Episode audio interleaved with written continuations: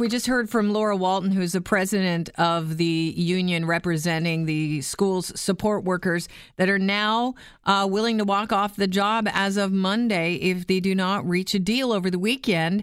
The talks are set to begin at 4:30 tomorrow, and we're now joined by Stephen Lecce, who is the education minister. Welcome to the show. Good to have you on. Good morning, Kelly. Great to be with you. So 4:30 tomorrow, talks begin again. Um, you said to Peter Sherman yesterday, who was filling in Jeff for Jeff MacArthur, that on Sunday you told the mediator to book dates to resume talks. Did he drop yes. the ball? What's what's the problem? Where was the lost uh, days uh, that that we could have been negotiating? Yeah. No, I listen. I share the concern. I mean, the fact is, just for context for folks, on Sunday we were actually very close to getting a deal. That's, I think, what's perhaps a bit perplexing and confusing, somewhat unfortunate for a lot of families out there saying, "Why are we at this point?" On Sunday we almost had a deal. Then they walked away. That's their choice, and I respect that. I guess they can make that determination. And then we, instead of huffing and puffing, we remained mission oriented to get a deal. What I did is I extended additional dates through the mediator, offered it to the union. Now, as you know the union received those dates and just yesterday communicated they would accept them, which it was scheduled for Friday, so you know 24 hours later.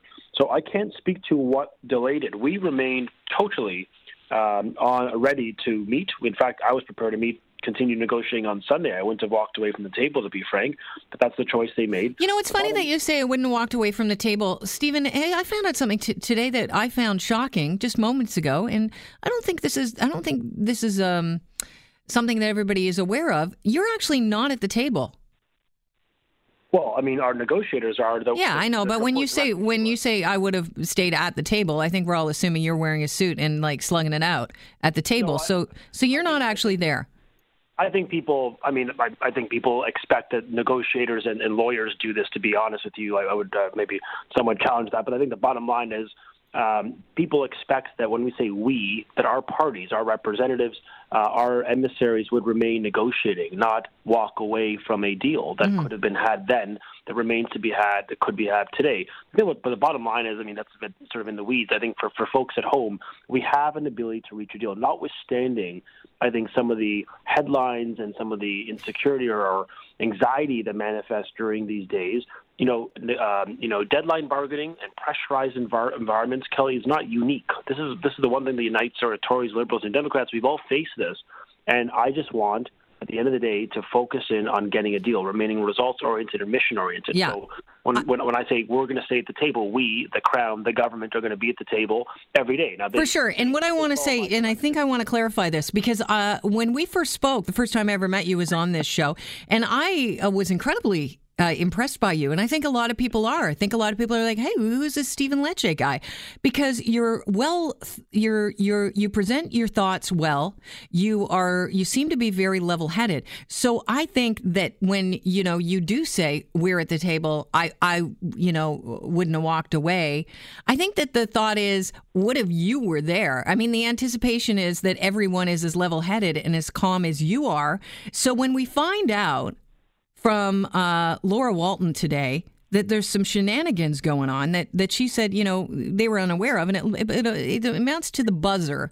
And she had basically said that everybody agreed that the buzzer would be handed over to the principal because the buzzer is used to open one door, a centralized door, because schools can go down into, into lockdown now. And she found out this. I want to play a clip for you. Have a listen to this. The key factor was having, you know, reports come in across the province of schools being left completely unopened rather than administration taking responsibility for the buzzer. That was a huge concern for us. That was a huge concern for us. So that means that uh, the action of the, the Council of Trustees, the representatives for the school board, could be responsible for a sudden escalation of support workers in the 48 hours of work to rule, calling a full strike. Yeah, well, I, I appreciate your observation of my sense of calm. I'm going to try to remain uh, with that spirit and that disposition throughout. But I think you know the fact is, uh, you know, that's what they're saying. I mean, I've also heard folks say that they've escalated this within 48 hours. Remember, last time this this went down under the former Liberal government, to their credit, I mean, there was six weeks of partial withdrawal of service until they escalated further. So there's something different here that apparently is very unique to this circumstance. I've not heard of a singular example that's been bona fide or, or proven.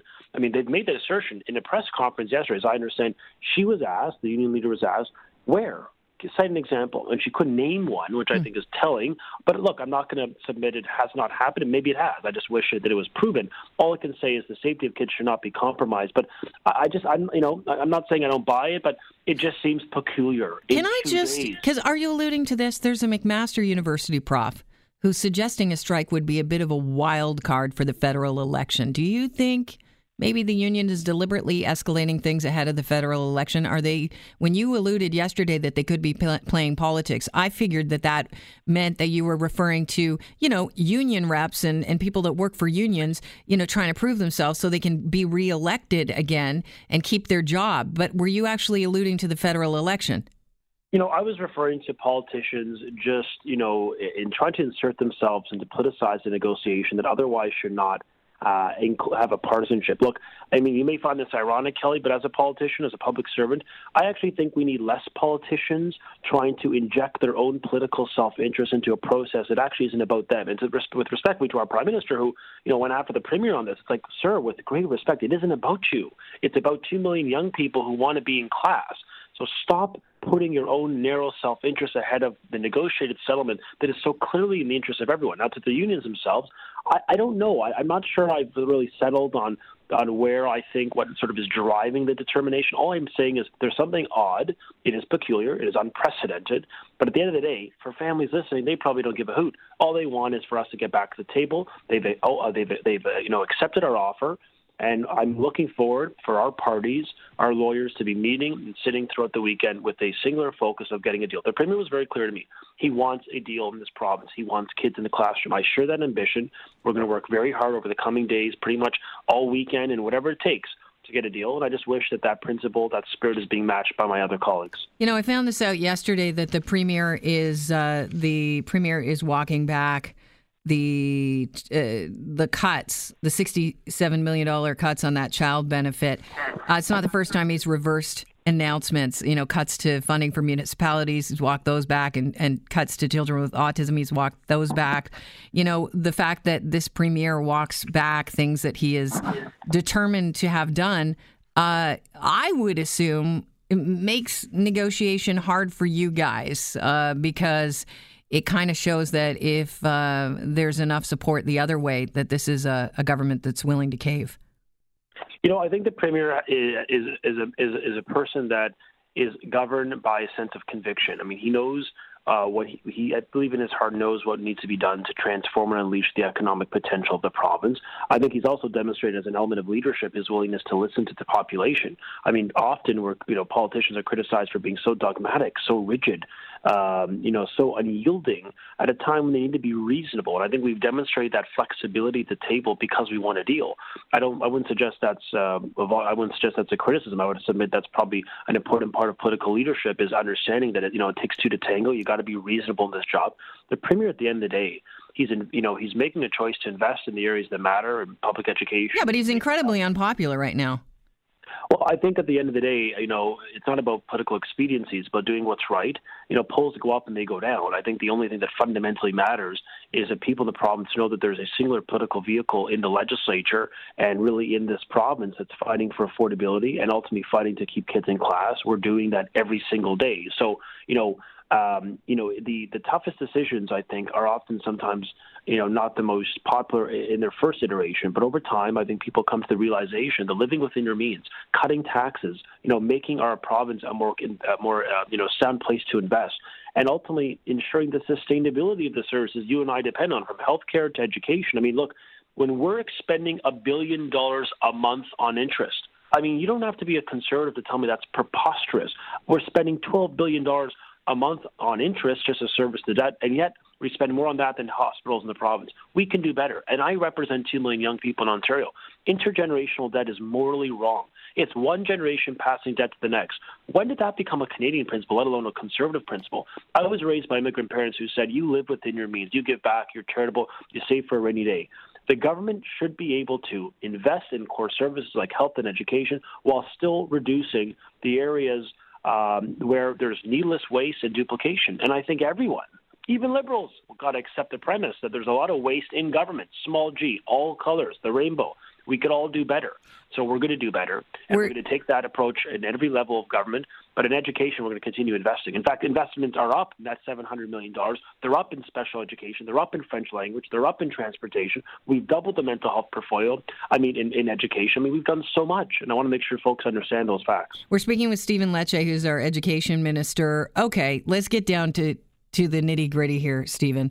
You brought up dollars here. Uh, what are what are your sticking points within the negotiation with the support workers union? Where are you stuck? Where is the major uh, block here? Honestly, Kelly, I wouldn't say there's any one issue that fundamentally impedes a negotiation. I mean, I mean, don't get me wrong. We actually got really close. We remain really close. A big issue that they had was on job security. I think we found a very happy medium uh, to to move that forward in a collaborative way that it gives them what they want, and we achieve what we wanted. Uh, but I think the one issue that's sort of standing out, I wouldn't say it's the issue that's going to define the debate, but it's a, a fundamental issue, relates to absenteeism. Yeah, I mean, that's what the union thinks your sticking problem is. Well, I mean, I think a lot of folks out there just realize that the cost to the sector is education, you know, every day. What is the cost? Well, on the day where, so for, for a sick day at 100%, which is, as you know. No, but what's it costing the province? The, like, where's the worry? Yeah, I'm, I'll, just explain the context. So for a sick day at 100%, it's $35 million every day. Every day? Every day where there's a sick day uh, over the 35, that's that's we're talking about over $35 million of cost. And that is massive across the sector. And now, what my point is simply this: it's not even a fiscal imperative, Kelly. Like I hear you. Yeah. It sounds like a lot, especially you know when you when you scale that up over successive dates. My point is, it's not even about the money. It's about the kids who have this revolving door experience where they don't have a sense of permanency of staff in the class. A child with, you know, we talked about, you know, autism. You mentioned that earlier. Well, a child with with intellectual or developmental disability, a child with ASD, they need an EA that's predictable, that's there every day. Any change to their regimen could be really, you know, quite shattering to their, their disposition and their mood and their ability to succeed that day. Now, I get people will be ill. People get sick. There's bereavement. There's circumstances. I totally get that, and we've got a system that's generous and, and compassionate that's there for them. But at the end of the day, why is it that in this one sector, even versus teachers, that the CUPE workers have almost twice more than edu- than educators vis-a-vis their sick days. Why is it? I believe I heard them say it was because of the escalating violence in schools. Do you believe that? Well, teachers, I mean, to be fair, are in those same classrooms, right? I mean, I, I, just, I just think there's something unique here. I mean, we're talking about more than 15 days, well over the private sector, well over the ed- teachers. There's something odd here. So what I'm simply saying is, we need to have a somber discussion about it. But I don't want folks to think, notwithstanding that it costs boards of education hundreds of millions of dollars every single year, my point is let's make this less about the number and more about the impact to the child. And more so, my point is to my colleagues in the unions there's a way to bring some of those savings, reinvest them in the front lines. I mean, this is not an objective of fiscal restraint. This is about saying, look, let's reinvest those dollars in where it counts for your child. I mean, why is it that we're defending, you know, back office or administrative uh, or entitlement protection when we know that there's an opportunity to help these kids who are in many cases vulnerable and need more support? I think we've just got a glimpse talking with uh, Laura Walton and, and you, Stephen, on why it's so difficult to get a deal done at the negotiating table because it sounds like everybody's got the same goal in mind, and that's the stability and safety of the kids. But at the end of the day, well, you guys uh, are approaching it from different directions. Yeah, you know, Kelly, I think fundamentally all the parties, you know, I, I think in the heart of hearts, you know, we would rather uh, a voluntary negotiated settlement. I, I think that historically that's really been the only way forward. And it's been the best option for all parties. I think what I have some concerns with in the context of safety is, you know, they provided a Oops, did we? Sorry, just had a little bust. Okay, there, yeah. pardon me. We heard it. Um, oh, I'm so sorry. Uh, but uh, I, um, you know, this, they provided a directive on Monday, things you can't do to their workers, direction on do. So the sixth item on their list was not to administer medicine, for example, to, to sick kids. Yeah, you know what, Stephen? I got to call you on that because I wasn't going to ask you about that because she had explained stuff, but I got that same list and I don't have number six at that. Where, where are you getting that from? What list? Uh, uh, the, they put out a direction to clerical workers on actions they ought not be taking. And this was a, an item enumerated on that list. Yeah, number six, to clerical workers? Yep. That's right. So, I mean, the point is not to obsess about its sort of sequency, but it's number seven, is, by the way. Oh, you know, leche, you know. But okay, number I'm just not not to you know I get it. poke holes in is, it, but I but it is number seven, and that's why I didn't see it. So that you are correct, it is in there. And, and the bottom line is, you know, it's not. I'm not suggesting, my goodness, that there's any, uh, you know, plan to undermine student safety. It's just like, why put that in there? Why Mm-hmm. would we even even entertain a concept of, of, of creating insecurity in the class? So my point is, let's just have a somber, a somber reflection of what our duties are. Let's get back to the table. Let's not do anything that could prob- be problematic for these kids. Let's be decent human beings. Let's just be human beings. Like I mean, let let like like let humanism and decency prevail because we're talking about vulnerable kids, even you- regard respective of their ability. I mean, at the end of the day, we should not be in a cyclical process, Kelly, where every three years families in Ontario have to deal with this type of uh, labor unrest. And this is the reality. It is frustrating, I'm sure, for many. I just want families to know that I am going to remain like a laser beam on getting a deal for their children. That's All right. the bottom line, and that's my mission. Have you had a chat with the Council of Trustees on not messing this up again? Uh, Well, I mean, we we're always in touch with uh, with all three parties. To be Yeah. fair, and you know, I'm not sure I'd accept the premise it was on them or you know. Well, if it if the if she couldn't cite which school, like if you know she was getting reports back that it was a school and she couldn't cite which school, and let's say she has the information that it was like one or two schools, there they have to be you know you have to make sure that everybody's in line and on the same page on Yeah, on what's I- right. You know, if we're talking about if we're going to call the unions out on not being decent people administering uh, medication, then I think you also have to call out the uh, the the Council of, of Trustees on the same and I- thing. But I'm calling up. I'm calling up the, the, the directive. Yeah. I think I think the CUPE members, to their credit, would not probably follow something that would compromise. I know many CUPE members; they're Mm-hmm. decent people. They really are decent folks. They work hard. I know many of them. They've all said they will never compromise the safety of children. So this is not about the member. It's more about the direction from the leadership. But at the end of the day, I think for folks, the where we're at is they've escalated this decision. We're meeting tomorrow, and I want them to know that the government is going to remain mission oriented on getting a deal. Uh, we could all do better, and I think if we all sit down and hunker down, we should be able to get a pathway to uh, a negotiated settlement that is, I think, good for students and and good for the workers. All right, I have about 30 seconds left because, as you can surmise, I could take this thing for 45 minutes with Yes. you. Um, will schools have to close on Monday if they go on strike? You know, my hope certainly is to avoid that situation. I expect schools to remain open. Uh, you know, the, even the, one of the teachers' union members, uh, leaders, said that the, he expects his members, teachers, to be in class. So, you know, I think we ought to avert that situation. I think there's a pathway to get a negotiated settlement, and I certainly expect workers to be uh, in class uh, supporting their kids on Monday. Will you legislate these people back to work in, if they strike?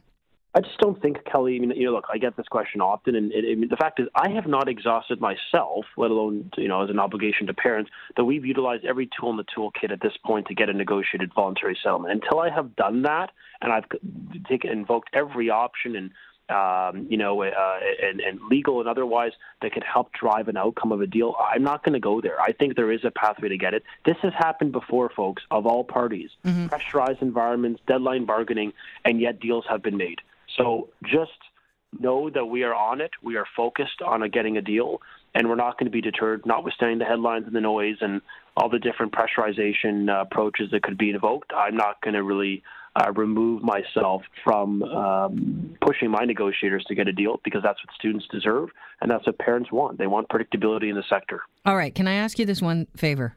And then I'm going. Yes, can sir. can we, sir? Ma'am. Ma'am. And that's even worse. You know? Stephen, that is even worse. Uh, Kelly, you since you've? Mammed me win, three times, ma'am is like the F word to me. Um, People call me. People call me sir. uh, I mean, well, I know because you're a man. Well, I, well, yes. That, that How is sir offensive to a man? Okay, let's just, uh, on a very human note, if we could, can we abolish you ever using, I'm going to use every tool in the toolkit expression again? It is so overused. You know what? I I can commit to you to take that under advisement, Kelly. Look, you know what? I No, that's all I need. That's all I need. I got to wrap this up. I'm missing my commercial break, Stephen. Okay, adios. Ciao. All Thank right, you. bye. Stephen Lecce.